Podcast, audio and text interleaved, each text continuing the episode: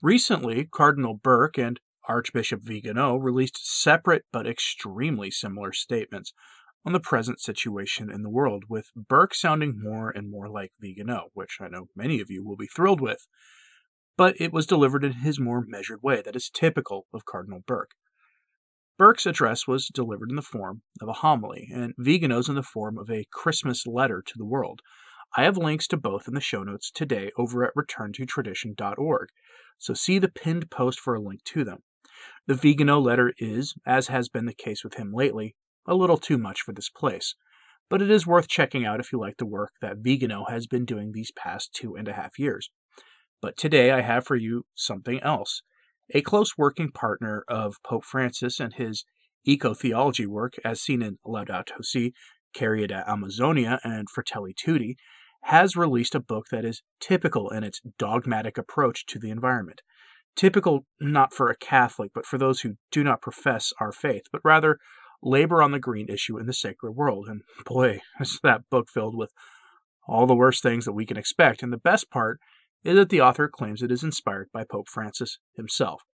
This figure is Leonardo Boff, whom I've covered in the past, and he is a figure that many Catholics have been familiar with for decades. So today, let's take a look at how the beast never sleeps, because as time goes on, it becomes that much of the programs we saw before the present situation the world began to take off early this year are actually continuing to be promoted and pursued, now using this present mess as an excuse to really implement these ideas.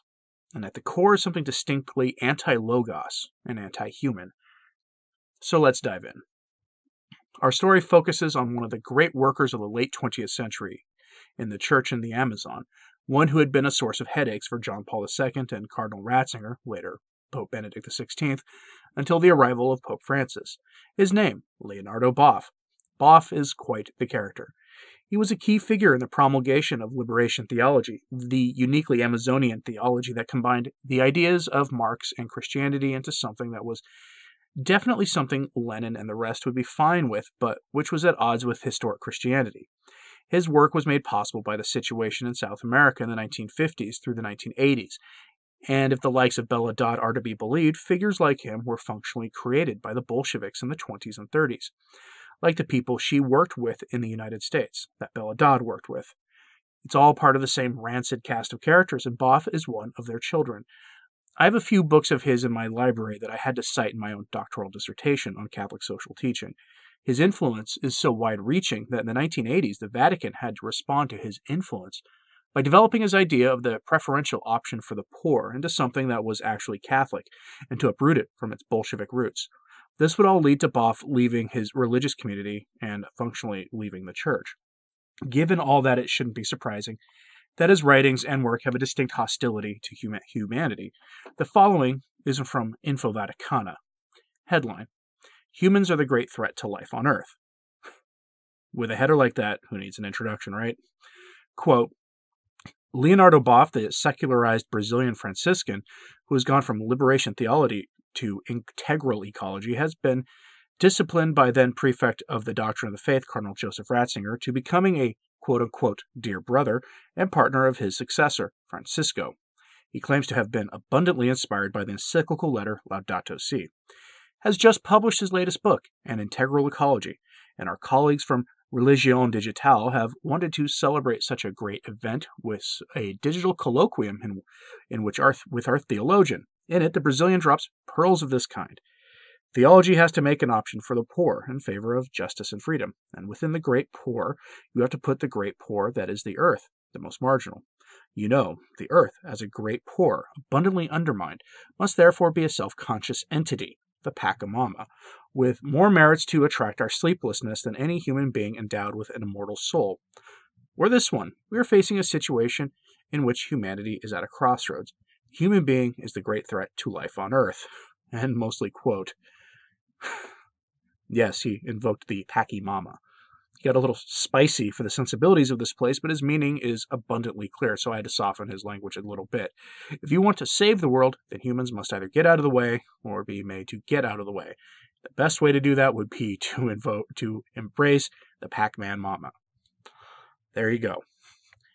However, this line of thinking isn't exactly new. in the slightest. In fact, it is an idea nearly as old as the United States. The first place I can find this idea is in the writings of the English scientist Thomas Malthus, who promoted the idea that human population growth exceeded the ability of the Earth to provide food and resources for human beings. That humanity grew at an exponential rate and that food resources grew arithmetic- arithmetically, meaning the sooner or later we'd have a bad situation in our hands that would, to carefully paraphrase Malthus, require the number of people on Earth to go down. He had much stronger language for it than that, but you get the meaning. And his ideas have persisted despite their being thoroughly debunked by his fellow scientists since he promoted them in 1798. Yes, his ideas have been in the scientific world for 222 years. They remain deeply influential, including and especially among the most persistent voices who are pushing their solution to the present situation. Their history on this issue specifically should be one that should give everyone pause, especially amid this talk of starting civilization all over. This idea and all that they push with it, the carbon issue, how it, how it, in a decade we'll all rarely consume animal products, and we'll all be in a state of bliss through micromanagement of our lives, all of it is part and parcel of this idea promoted by Boff back in the 70s and 80s.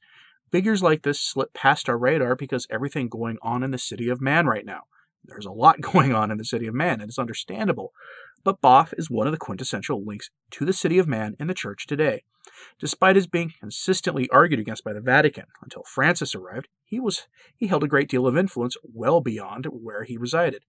His ideas are found in the church in America and, and in great abundance, and his countless followers in the US and Europe uh, promote them. Now he calls himself an integral ecologist because that is what Francis is pushing to address his concerns, and frankly, it is all just a rebranding with nicer and more Catholic sounding language employed to get most of us to accept it. This is made evident, by the way, by the number of self described traditional Catholics who read Laudato Si and still don't think there's all that much wrong with it. When the program for the Francis pontificate was laid out in that encyclical five years ago. Everything since then, especially in his partnerships with the beast, were laid out in that document. And now we see that that document is being cited by the proponents of, of starting civilization over again. Vigano characterizes this work in his Christmas address by saying that this accursed Novus Ordo Seclorum prepares for the reign of Antichrist. Our only remedy, our only shelter, Vigano reminds us, is for Christians to turn to Christ the King, for in so turning to him, the Lord will give us victory. Compare this to the now nearly omnipresent motto we hear from the world. Realize that everything is linked, interconnected. We are all connected. We are the set of all relationships with everyone. And to a degree, it's true. But the kicker is that once that realization is is separated from the social reign of Christ the King, we are reduced to what? The appeal of fratelli tutti, the appeal of materialism, the classic appeal to security made by those not only who do not profess what we profess, but are actually opposed to it in every fundamental way imaginable. Personally, I have no sec- interest in security provided by them. They have created another gospel, one not from our blessed Lord, to address the results of sin, results that they then magnify and turn into just another means of actualizing themselves over everyone else. And it is figures like Boff and the names you are more familiar with from the secular world that Francis partners with.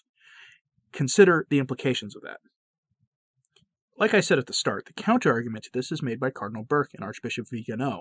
You can find links to their statements in the show notes for today's upload over at returntotradition.org. Let me know your thoughts on all this in the comments, please. And if you haven't, hit that subscribe button and join us as we all try to come to understanding of our present situation in the light of the gospel and from the messages of Our Lady. Thanks for listening. I'm Anthony Stine. Ave Maria.